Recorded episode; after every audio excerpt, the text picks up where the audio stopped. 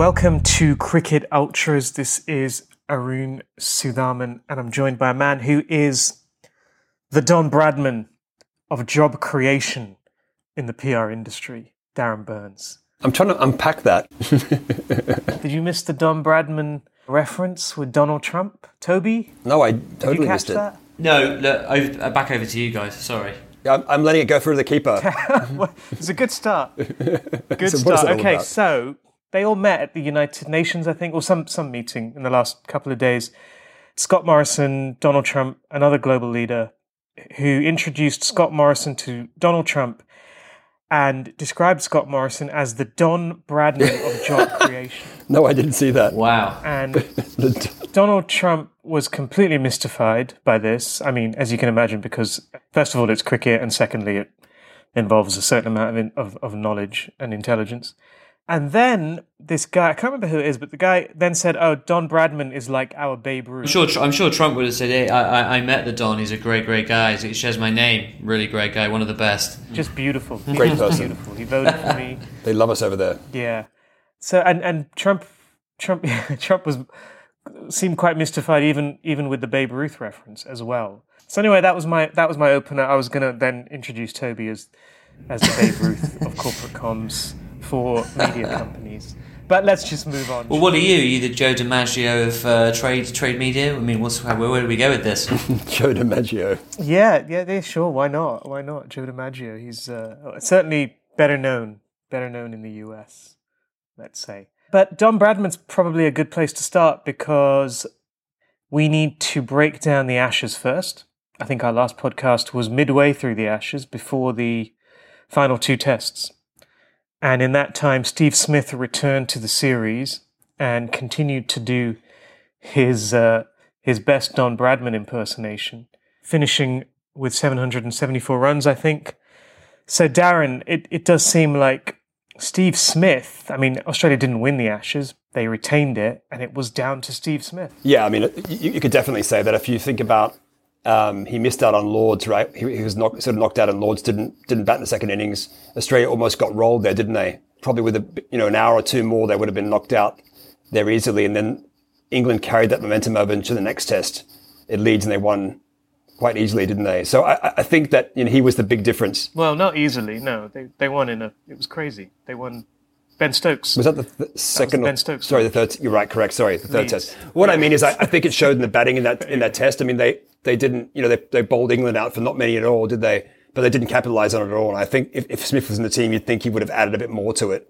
Um, so they lost that test when he was out. Yeah, he, he was a difference. And I think if you look at the stats on the batting, you know, he's he's double the amount of runs as anybody else, um, double the average. I think the next is obviously Ben Stokes with that major knock at Headingley. 441 he scored, I think, 441 runs. Yeah, and, and then I think a bit of a surprise packet too was Marnus Labuschagne, who I know that you liked very much, averaging over 50. He, he did really well. But I mean, apart from that, they were the only three batsmen that really got anywhere. I suppose Rory Burns did okay, but yeah, Steve Smith was just outstanding. And it was, I think it was a bit of a surprise given his form in the, the World Cup. He looked a bit really out of sorts, and I, I saw him bat in uh, in Manchester. Look really, really kind of like he was shanking a lot of the balls. He wasn't really timing them very well. He just looked like he was really struggling. Um, but yeah, he looked like a different player, and just like sometimes it was he was playing with the bowling, wasn't he? He just looked like playing the most audacious shots. You know, turning on his back, lying on his back on the ground, and trying to play shots off the ground, and just he was just playing with the bowling, and it was like he was in this total bubble in this weird kind of Steve Smith mannerism, you know. Um, but yeah, quite a freak. Yeah, it's Marnus Labuschagne, another great stat, became the fourth man to reach 50 in his first four Ashes innings. Quite it's pretty impressive given that he came in as concussion sub Yeah, um, and then hit 450s, finished with 353 runs. Toby, a um, quite an encouraging win for England in the final test, which helped them square the series, which I think was probably a fair reflection. But would you say you're still disappointed with their performance at home? Yeah, I think so. And I think just just to back one step back to Steve Smith, who was really obviously the difference in the batting. I'd never seen him bat live. I was at Old Trafford for the for the second day, and it was still very cold, and Jofra Archer was still wearing full jumpers. And um, I'd never seen how twitchy he is. He's admoni- admonishing himself even after he's played a delightful Caribbean style cover drive. Uh, he's talking to himself all the time. You know, it was just a high energy performance, and I think England's strategy of trying to leave him in his bubble and not even rise to the silliness which they would consider it to be sort of gamesmanship almost completely backfired. And so I think that's one of the key uh, failings, I think, that, that they haven't really properly worked out how to get Steve Smith out. I mean, they got him out eventually at the Oval after a ton of runs, but overall, I think that was one of the key um, issues that they really could, couldn't couldn't solve. I think the batting looked pretty um, flimsy. I think Joe Denley probably rescued his England career in the second two tests, but really it's that old age problem again. Who's opening the batting? A Root coming in at three, you're two, you're two down for 20, 25, 30 runs in every innings. It's too much stress on the on the rest of the order. So batting was disappointing. Uh, some obviously Ben Stokes innings apart, um, and the bowling. I think without Jimmy Anderson, the the focal point really was Stuart Broad, who was excellent all all series. I think, and he was well backed up. Part of the time by Jofra Archer. I think Archer was probably knackered by that point. So I guess curate's egg, good in parts, uh, but I think probably uh, could have done better uh, given it was a home series. I don't think there were any any real surprises apart from um, Darren, as you said, Steve Smith's impressive performance. I mean, this it kind of bore out what we've seen from certainly from England in terms of their batting. I mean, neither, neither team batted very well, which is also kind of in keeping with their recent test test series. Joe Denley, you mentioned just quickly on Joe Denley, that was a classic end of season innings to get into the touring squad. We can talk about the touring squad later on. Darren, tell us about David Warner's horrific summer. World Cup, he, you know, he sort of scraped his way to, you know, second highest run scorer, didn't he, behind Rohit Sharma. Um, he looked good, but not the same David Warner, was he? I mean, he, he wasn't belligerent. He wasn't belting the attacks around. He was sort of accumulating it just under a run, run a ball. Um, he looked like a man on a mission. And I thought, you know, it, it seemed to me that, and obviously that he would bring that kind of, that, that fire and that, and that form into, into the Ashes. You know, who knows if he would have done really well, but you know, averaging five or six, you, know, nobody thought he would do that badly. You know, uh, I think it was a, it was a big, big, big problem for Australia at the top of the order.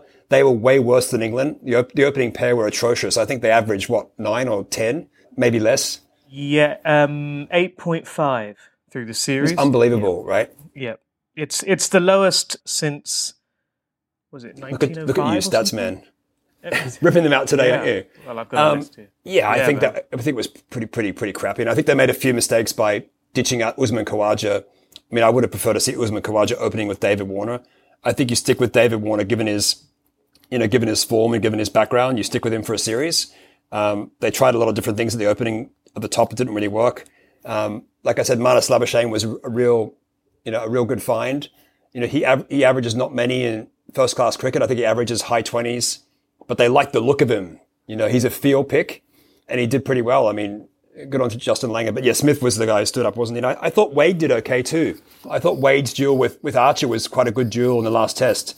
You know, it was quite belligerent. I think they, they played together in uh, the Big Bash for Tasmania. So they were sort of going at each other a little bit. It was, it was quite impressive. Yeah, good century for Wade in the final test. I thought Archer actually came back quite well at the Oval. He was he was definitely off colour. He was up and down, and some of the commentators were talking about it. At Old Trafford. They were sort of comparing Pat Cummins to Jofra Archer, right? Whereas Pat Cummins' speeds are quite consistent. Uh, and actually, Pat Cummins had played every test, and he was actually getting faster at, uh, at, at Lords, I believe. I think he was bowling at one spell up around 88, 90 miles an hour at one spell. And I think Jofra seems to go sometimes bowl at 82, 83, then he can bowl up to 96. So it, it's quite a, a broad a canvas that he bowls along. Um, and, but if he can bowl consistently at that 90 plus, it seems to be much more of a dangerous weapon for England. But, but when he gets down to the lower 80s, it, doesn't seem as potent, does he? No, it's still, um, you'd have to say he had a, a tremendous kind of first series in Test cricket, wouldn't you say, Toby? I mean, a real find for yeah. I mean, he's he, you know looking at the focal point. Obviously, lacking Jimmy Anderson was a big loss, and I think that's been masked to, to some extent by Jofra Archer's explosion onto the scene, and he's definitely justified his selection. And there are some question marks. I remember we talked about this a few months ago before the series. You know, he's been fast tracked. There are other bowlers that were a bit miffed about missing out, and I think he's definitely put his first you know, name on, on the team sheet. Um, I think just a quick word on on Warner and Broad. I guess that was one of the big sort of the bunny battles of the of the series. And I think just we were I was watching Warner at the Oval. You know, he only really knows how to combat his lack of form in one way, and that's come out even harder. And I think he was going harder at the ball. He was in one day mode. He was really trying to force his way out of this kind of funk that he found himself in. And and obviously you, you kind of need to change and go back into yourself and softer hands and all the rest of it. And that's just not how he plays. So I think it's just back to the drawing board. But I just wonder because between the the, the, the three players, that, um, I'm sorry to go back to sandpaper just very briefly, but you know it was a big contextual issue at the start of the series. I think Steve Smith has definitely won over. You know, a large proportion of you know, I was I was watching you know, two, when he got 200 at Old Trafford. I'd say 85% of the of, of everyone was on their feet at that point, um, and he's definitely won people around. I think Warner less so. He seems to publicly have held handled it quite well with a wry smile when he gets sent, uh, you know, uh, sent back to the Harch. Opening out his pockets at one point. Yeah. I like the way he's dealt with it, but I think it, I don't know if it's actually affected his form, and he's just sort of covering up the cracks. I don't know if that's fair to say, but he seemed to be affected. I, I'm guessing you were not one of the people that stood up for Steve Smith at Old Trafford. Uh, I applauded politely, but my sandwiches were in my lap, so I couldn't stand up. So you could go sandwiches. Yeah. yeah, but I, I thought we, we haven't really talked about Stuart Broad, and I think he was very impressive, wasn't he, against the left-handers all series um, that around the wicket line was super impressive. And I mean, that was he really stood up in when Jimmy Anderson was out. Proved some people wrong, maybe as well. He seems to have a lot left in the tank. A couple of stats, a few more stats actually. So Steve Smith scored more boundaries than Warner managed runs. Not surprising. Uh, in this series, he scored 97 boundaries. Warner scored 95 runs. I mean, that's that's crazy. Uh, Pat Cummins with 29 wickets, the most by an Australian seamer in England since Glenn McGrath, who took 32 in 2001. Mm. He was brilliant. He's an absolute thoroughbred, and as he, as Darren said, he got faster and faster. His fitness levels are unbelievable, and definitely prove why he's the premier Test bowler. You know, he always was the go-to man if we want to make a breakthrough. Um, and I just thought he steamed in, you know, and is a class, a class act, class above probably everyone else into the bowling unit. Yeah, just his consistency, I think, across all five matches was really impressive. And he's Australia's sweetheart right now every mother or father wants wants Pat Cummins to marry their daughter. It's just like the biggest discussion going on. I mean, he's just the sort of sweetheart. He's a nice guy. You know, he's good looking, works hard. He's a sort of new Australian cricketer. Yeah, or maybe even marry their sons. Yeah, exactly. Perhaps. That's what I said, sons yeah. or daughters. Um, yeah. Oh, did you? Okay. Seven for 35. That was Stuart Broad against David Warner. So that was really impressive. And then the other stat, which really surprised me, this was the first drawn Ashes series since 1972. Yeah. Doesn't really happen, does it? Which, um, yeah, crazy to think it, it just doesn't. Yeah. Happen. Where was um, the '72 series played, Statman? Uh, it was on England, English I think. Soil. Yeah. Oh. there you go. Well done, stats. Stats. Yeah. Good try. Good try. so okay, so that's anyone. Anything else? Let me ask you. Does anyone else want to? I mean, we could go through which play, which players disappointed you from both teams, but I feel like we'll be here quite a long time. But there were some big names that really failed to deliver. Um, and Toby, I think we've already seen Jonny Bairstow is a casualty of his performance in the Ashes. He is, and that's I guess we're sort of segueing gently into into sort of squad news, but uh, uh off the back of the Ashes, I think young Jonny Bairstow uh, has been asked to reset by uh, Ed Smith, the uh, England selector or chief selector. I guess that's nice PR speak for take a break, mate. yeah, like, uh, who's advising him on this? I think he also clarified that he was dropped, not rested. Was it hilarious, right? I'm clarifying that he's yeah, actually dropped. He he's not been clear. rested. It's like yeah, yeah. He was poor, Very and I think he was a, he was a, a, victim of the snakes and ladders in the England middle order. I think Jos Buttler as well, apart from uh, the Oval, also disappointed. You know, he he hasn't really scored that many runs in, at Test level. He hasn't got that weight of runs that you'd expect to sort of have a safe spot. But Bairstow has paid the price already for the New Zealand tour, um, and I think there's a sense that you know he insisted on being the keeper and a spe- you know a batsman. He's going to have to fight his way back into the side as a specialist batsman. And I think his days with the gloves are probably over. And I think he's been quite outspoken in terms of when he's been left out of the side or there's imaginary dark forces trying to force him out of the team. And you know, he sort of builds. Well, it seems he's right. well, I don't know. He kind of has to have these imaginary foes to sort of get himself pumped up, and I think it sounds a little bit high energy for the current England setup. I think um, you know, you just need a bit of time out and take a break, mate. I think that's basically the line. Do we think the England setup is going to become more high energy simply by the subtraction of Trevor Bayliss as coach? Someone very unkindly said that he is a tennis ball on a stick with a floppy hat over it. Um, that, that, shows up at all the matches and doesn't do much. Yeah, I don't know. He gave himself five out of ten, which is pretty harsh, actually. Uh, but but I like his candor. Yeah, I can't imagine Ravi Shastri ever giving himself five out of ten for like anything. Fifteen you know, out of ten know, for everything. For you know, going to breakfast. That was that was a yeah tremendous performance. Darren, anyone you wanted to pick out in the uh, Australian team for for apart from David? I mean, he's the David Warner was the big disappointment, I guess. I don't know if there's anyone else. Um, yeah, I mean, I think the bowling group did pretty well. Um, you know, I think everyone was surprised that Mitchell Starc only got one hit out. I, I think that was a bit surprising, especially in uh, the last test. You, you, thought they might bring him back in and give him a real go at the bowling. I mean, if you're an England batsman, you're probably much more scared of Mitchell Starc than you are of Peter Siddle. Um, so, you know, bringing, unleashing that was a bit surprising, I suppose. Um, after his form in the World Cup, especially, I thought, you know, he would have been great to bring back into that last test and give it everything he can. Um, but that's about it. I mean, I think the batting, as we talked about, has been disappointing on both sides. We talked about the opening partnership for Australia was disappointing. Um, I think Travis Head was disappointing. He was dropped, although I believe he'll be brought back for the for the Australian summer. That was a surprise. I thought he did well. Yeah, and I think Khawaja, they sort of threw him away quite early as well. So I, I think they're just they just have no idea what they're doing with that with that order at the moment. I think the only two locks really are Labuschagne and Smith at the moment. I'm guessing they'll give Warner a wider berth and give him another series at least. But um, yeah, they're, they're really in flux at the moment, that top order of Australia. But the bowling unit is doing really well. I must say. Question for you both, Laurie. Question on this batting issue. I think um, one of the things I noticed is that the, the quality of first class batting has probably never been poorer at the moment. And I think is that a symptom of the fact that there are those three competing formats and batsmen are just confused as to whether they're going to stick or twist on one or the other? Are we seeing this sort of evolution now between formats, and this is the symptom of that when we've got poor test test batting lineups? I think that's a, it, it's a it's an easy criticism that people make of the game that that batsmen are batting in a T20 style in Test cricket. Um, I think there is some truth to it. I do think that some batsmen do find the adjustment quite hard. I can think of um, Jonny Bairstow as as an example, actually, of someone who you know batted really well in the World Cup and then hasn't produced in Test cricket. Jason Roy, another really good example of that. I think just couldn't adapt his game to, to Test cricket. Uh, and in India, you look at someone like Ajinkya Rahane, who his batting just seemed to change completely after he got into the T20 team.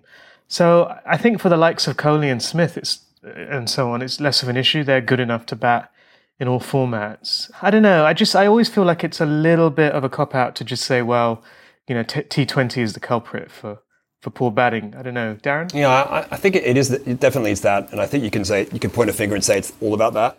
But I think it's also the pitches. I think the pitches are more result oriented. I think bowlers are maybe you know bowling better than they've bowled for a while. Yeah, but I think we're going to have more and more people turning off Test cricket. That's definitely a fact, and we see a lot of people doing that already, right? Just going to play white ball and franchise cricket. So yeah, it's a myriad of issues, but I, then you see someone like Rory Burns, right? It's kind of old school, you know, ugly technique, scores ugly runs, it gets in there and, you know, averages 40 for the series and it was a great find. So there's still some of them around, but I think what's becoming clear is that there's a huge gulf between test match cricket and white ball cricket. I think you see Stuart Broad, right? Stuart Broad was not involved in the one day cricket for England or the white ball cricket. And he was, you know, really pumped up and ready to go in the Ashes. Uh, Steve Smith used the World Cup almost like a warm up for the Test matches series, I think. So those guys that do well in the Test series are becoming more and more thoroughbred kind of specialist people, I think. I think it's hard to do both. Yeah, and an interesting point there. So you, another person like that, obviously, is, is Cheteshwar Pujara for India, right? Doesn't play any limited overs cricket. Player of the series against uh, Australia. The problem is those players just don't make as much money and they're less celebrated and they don't get the sponsorship deals. And I do think that creates this situation where the test team, I don't know if it's like subconsciously they start picking white ball players because they're in the media more. You know, someone like Jason Roy, and we were probably all guilty of it as well. We were all like, oh yeah, Jason Roy, pick him for the Give test him a team. go. Yeah. Yeah, and then then you look at it, you're like, actually, Jason Roy shouldn't be anywhere near the test team. Rohit Sharma has been recalled for the Indian Test squad. as well, right? Okay, he's a very talented player. He's never produced for the Indian Test team. So you kind of think, why is that happening? It's really because he's in the one day team, he's in the limited overs teams. You know, he's on all the social medias, he's on the Instagrams, he's in he's in the ads, all that kind of stuff. So I do think it creates this momentum around limited overs cricket. Kind of box office, right? If you have those guys there, people will watch it, you know, almost. But I, yeah, It's a problem. It is an issue, I think. I was going to ask, no, did either of you watch the video of um, Sachin Tendulkar uh, breaking down Steve Smith's batting? it was fantastic. It was filmed on a on an iPhone or something in somebody's somebody's you know foyer in their in their apartment or something in, in Mumbai, I think. not even sure it was an iPhone, but um, it was yeah definitely the, not the most professional video, but really insightful. Actually, I'd, I'd encourage any listener to watch it. Uh, not hard to find. Really breaking down how Steve Smith adjusted to Jofra Archer's short pitch bowling, why he got hit in the first place, and how he made some adjustments that stopped him being threatened by short pitch bowling for the remainder of the series. Yeah, which he didn't, right? I mean, after Lords, he he seemed fine. Like he he was really like unflustered. So I think And and Tendulkar breaks this down. yeah, he and- does. Yeah, very very clever. Definitely worth a Yeah, watch. he talks about the setup, and he actually does it. He actually he actually imitates the setup that Steve Smith had before when he was getting hit by Archer. Then then the setup after Archer. does a very good Steve Smith imitation, Tendulkar. And um, the video is also notable notable because it's the first time um, I've seen Tendulkar on screen for a long time where he isn't eating. Yeah, I think the guest probably asked him to do the video before he ate. Maybe that was part Yeah, of his because it dinner or is a, something. it's like a social occasion, isn't it? it obviously is a social occasion. Yeah. Yeah. So food was involved. Yeah. Answer the question first, then we'll give you the food after. It's a, Singing it's for a barter supper. system. It's, it's much like his ambassadorial role at Mumbai Indians. All right. Okay. Um, England squad. Any other surprises, Toby? Uh, the the one that's been selected for New Zealand or the Yeah, so that's the one they've announced, right? So they announced the contracts, and Jonny Bairstow has got a test contract, but he's been left out of the, the squad. Yeah, which so- I don't really understand. I guess that's more because they don't want to completely alienate him. I think re- re- reset slash rest slash take a break, mate. You know, whatever it is, um, he just needs to get his head together, or maybe his technique actually at test level. But I think the the England, um, well, they they have a tour to that's I'll reset. The tour to New Zealand, the two test tour, and, and I think there's five T20s um, coming up uh, pretty soon actually. And so, looking through the uh, Joe Root remains as captain. There were some murmurings, I think, going into the Oval that maybe he was sort of on a sort of guillotine scenario for his head, but he seems to have put those to bed. I think there's been some interesting additions. So Zak Crawley from Kent and Saqib Mahmood, a sort of Lancashire speedster, has been included, uh, along with Matt Parkinson, who's a sort of wily spinner. And then Dominic Sibley, I think, is the most interesting addition in Warwickshire. He's far and away outscored everyone in the county championship. I think he's got uh, 300 runs more than anyone else uh, in Division 1 and scored over 1,000 runs. So he's earned his place, I think, just through the weight of runs. And so maybe he will be the answer to partner Burns because I think Denley's kept his place, but they just don't know what to do with him, whether he's a, f- a three, maybe with Root dropping down to four. Uh, and then there's no other surprises really in the in the Test squad and in the T20s. There's quite a few new names, um, such as Tom Banton from Somerset, uh, Pat Brown from Worcestershire, who I'll, I'll come back to later, maybe towards the end of the of the podcast, and then Chris Jordan, Who's we- back? Back, Oh, back in Yeah. favour. Yeah. Surprising. Uh, yeah, Chris Jordan's back, and James Vince as well, who hasn't convinced uh, so far, but he's got another go. Cover, cover drive, Vince. Lovely cover driver. A few names back again. Uh, Denley's also featured in the T20, but I think the, the feature of these selections, I think Sibley is a classic. He's earned his he's earned his county spurs, and he deserves a go. He's probably going to be more on that old fashioned mould along with Burns, which is what you want. But they're looking at that white ball um, form with Saqib, I think, and Zak Crawley to a lesser extent. So there's still some question marks around whether they will make the grade. So it's it's an it's an interesting selection, I think. Are, um, are Zak Crawley and Saqib Mahmood related to other Crawleys and Mahmoods that have played for England? I thought that as well. Creepy Crawley, aka John Crawley. Uh, yeah, I, I don't I don't think so. Is the is the short answer. I, d- is, I don't think Saki Mahmood is related to S- Sajid Mahmood either. If I'm not, if I'm not mistaken, I've done some very basic research on this, but that is, that's yeah. Pure coincidence, but yes. Listeners can let us know. Yeah, you can you can get three Currans who are all related to another Curran, but yeah, okay, all right. And contenders for England coach, where are we at? Just go back to the test squad. Why aren't they bringing Foakes? I thought he was, you know, touted as being the keeper. So Yeah, I didn't mention him because I think because of the Bairstow issue, I think he'll come in as cover, and whether Jos Buttler steps in as the as the primary keeper, I think is to be decided. But yeah, I think- apparently Buttler is going to keep. I was reading, Oh, really? Okay, so maybe folk, Foakes is back up. which is a bit of a surprise. I think with Ollie Pope and Dominic Sibley, these two guys are really the, the big hopes for England's batting. They need an extended run, you would think, and I, I kind of hope they come good because I'm not sure. I'm not sure who else there is. This is also not part of the Test Championship, right? This tour, which is It's strange. not. I don't So- understand that. neither do I. So I don't understand why it's not. And also, why only two tests? Because you know, England New Zealand is a you know is a pretty big big deal. I think anyway to tour New Zealand, it should at least have three. Is it because New Zealand's test grounds maybe have not m- m- met the requirements for the World Test Championship? I doubt it. Can't be. And they're playing five T20 internationals, which seems a lot of T20s, right? Yeah, I guess it's seems a bit odd. You know the the World Cup in Australia is next year, I suppose. So it kind of makes sense. I well, suppose. yeah, I mean, India have just embarked on this run of they're playing 25 T20s or something uh, over the next uh, before the the the World T20 in um, in Australia. So yeah, there is a there is a lot going on. Oh, just one one other quick question. You did mention it. Um, Joe Root's captaincy was didn't seem outstanding. Let's say. Uh, in the Ashes, seemed to affect his batting as well. Is there much talk about him being replaced? I think there was at there was at the start of the Oval match. I think he's had a much better game to put that to bed and obviously take him into the tour. I think he probably could be accused of being quite passive in the field. When you probably looked at his counterpart, who by the way used DRS pretty appallingly, um, but his captaincy We'll, was we'll get to that later. was uh, I have to say there's some you know his bowl his rotation of the bowling you know ch- let's change ends give something another go. He kept he kept Archer on for too long uh, didn't change Broad around enough. So there wasn't much imagination. So on the captaincy side there were there were some murmurings. But then you look at who else is in there. Jos Buttler won't can't really keep his place down. And is Ben Stokes too overburdened being the all action man all rounder and captain? It could have a Botham scenario on your on your hands. So I think it's probably worked out best for everyone.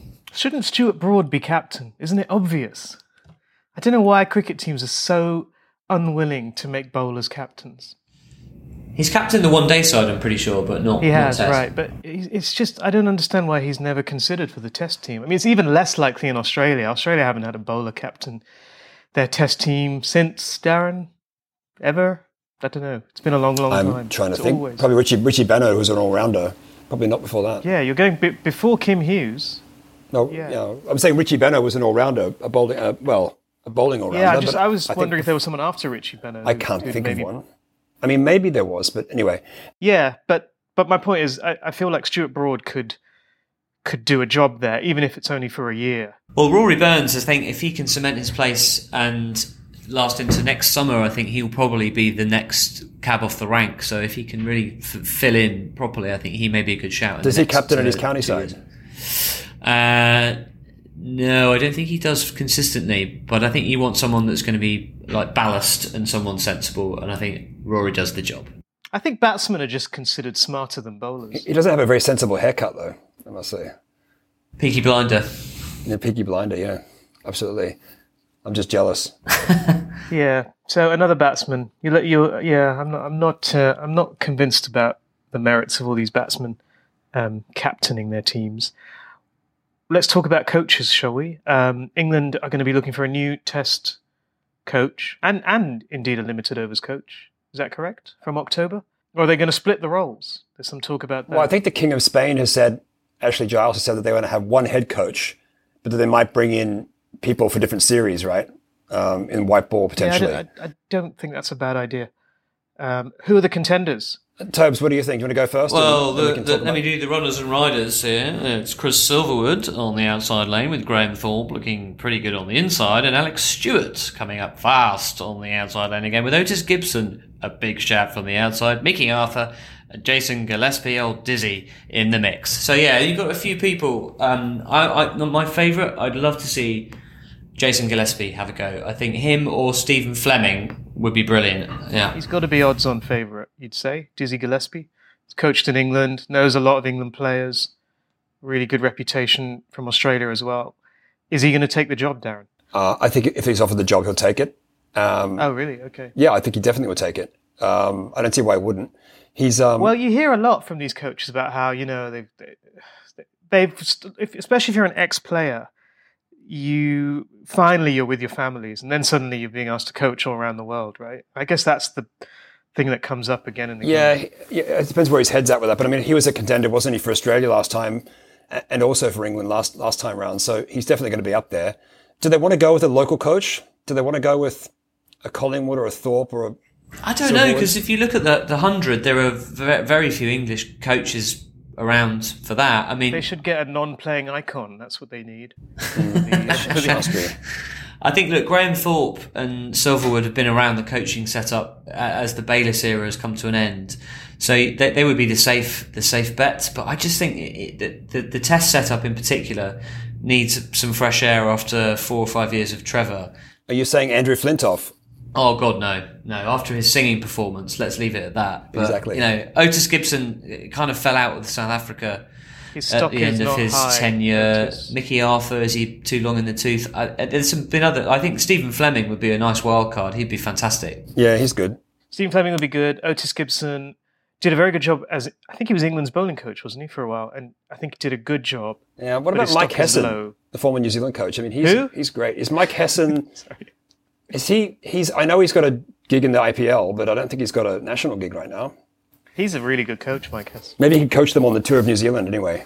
Have a little Yeah, stint I there, think maybe. the the concern about England's English coaches is that there aren't any contenders who are experienced enough for the job, Yeah. which I think is probably true. Uh, and there are some some overseas contenders. Yeah, Gary Pretty good. Kirsten's name was being thrown around for a while. wasn't Yes, I saw that. Yeah. He hasn't coached an international team for a while. Is that right? He's been doing the IPL. And, It kind of feels like the Premier League these days, though, doesn't it? It doesn't really matter about your nationality. I think it's quite people are on relatively short-term contracts, and so they're happy to give it a go for three years. And it, it, people are less worried about the nationality thing. I think these days. I I would definitely support Mickey Arthur. I can't see him getting the job though somehow.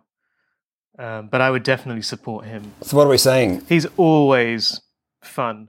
What are we saying? Jason Gillespie. I think. I mean, I think he'd be the best pick. Um, if he would, if if we think he's going, he he would accept it. Not been quite as good at Sussex as he has at Yorkshire. That's the only blemish. But I think you're. I think you're right. True. Darren. We go left field. I don't know why they wouldn't go potentially for a Chris Silverwood, maybe, right? You don't think so? I don't actually know. Uh, Toby. I think it would be. Uh, I don't know. I mean, look, he's he's Does he have enough kudos? not. I mean, look, I think that would be a safe bet if he went for Silverwood. He's obviously been a pace bowling coach, and he's probably the leading candidate amongst Bayliss's staff right now. Graham Thorpe, I think, and him are the sort of two leading insiders, and it depends whether the ECB and Giles want to shake the tree or they're feeling a little bit conservative. And I think if they're feeling conservative, we'll see a dream ticket, a Silverwood Thorpe dream ticket. Okay, we're gonna, I think, just run through quotes, Muppets, uh, maybe just quickly mention India's series uh, against West Indies and South Africa, if that's good with everyone. Yeah.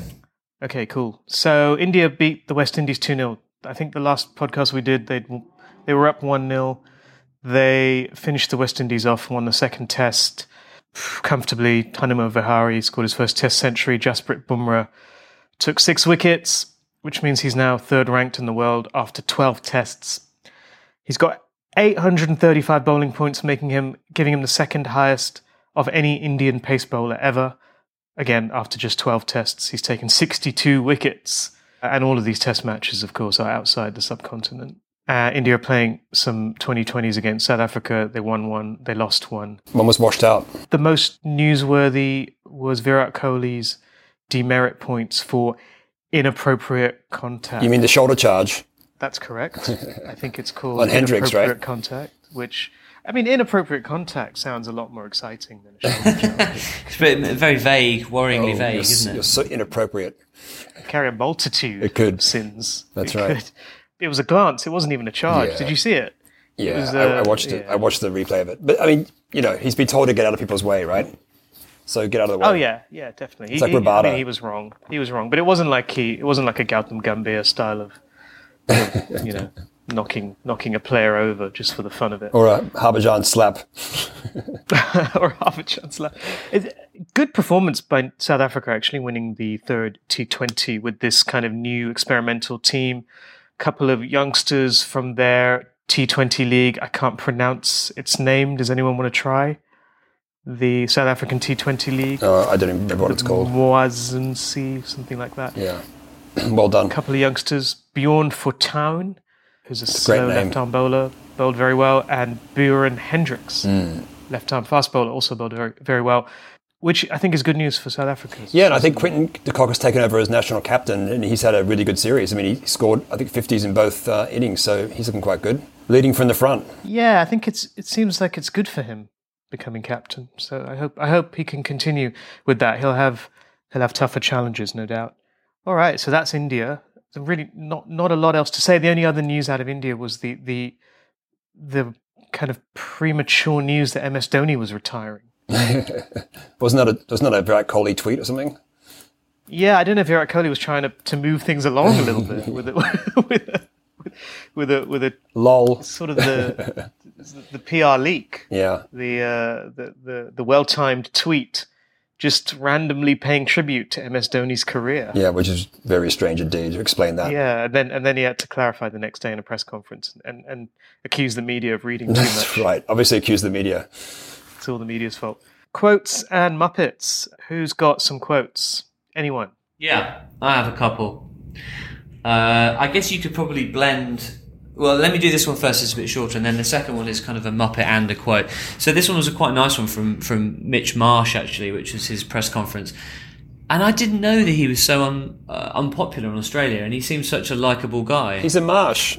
What's wrong with him, Darren? Why why do people are on his back? What's wrong I think with him? I think it's nothing to do with Mitchell Marsh, and I think it's um, unfortunate when he goes up to bat and people boo in Australia sometimes. I think what they, they feel is that the Marsh brothers have you know too much of a, a good run. They they have a long extended go in the team. They, they never really perform as much as they should, and they keep people out of the team. But I think it's it's a horrible way to boo a player in your own team. It's not his choice to, to play for Australia, right? He's um you know he's picked to play, and they give him a chance. And uh, yeah, I think he deals with it quite well actually. Well, I thought he bowled beautifully at uh, at the Oval, and I, in his kind of valedictory um, press conference, he just said, "My my body puts on weight easily, and my mum likes to feed me.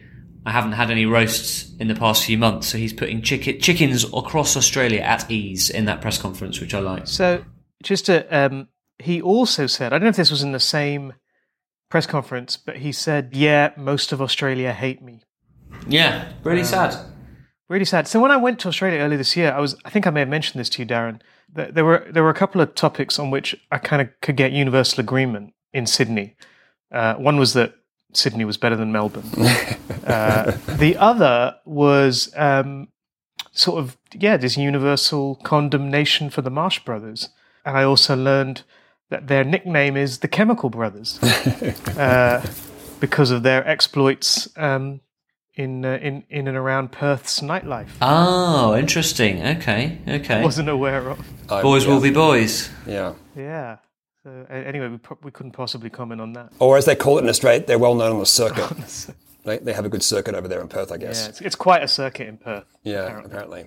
Um, and then the final, the, the sort of the blend of, uh, if I can sort of say Muppet as well, is uh, the newly knighted Sir Geoffrey Boycott, um, who you know delighted his critics by giving them yet more ammunition by saying he didn't give a toss about um, sort of campaigners uh, in relation to the suspended sentence he received for uh, uh, allegedly uh, beating up his then girlfriend. But he compounded that uh, error on Radio 4, which is the sort of flagship uh, UK news program and the Today program. He said, It was 25 years ago, love. Note the use of the word love to a female presenter. In a French court, she tried to blackmail me. I said no.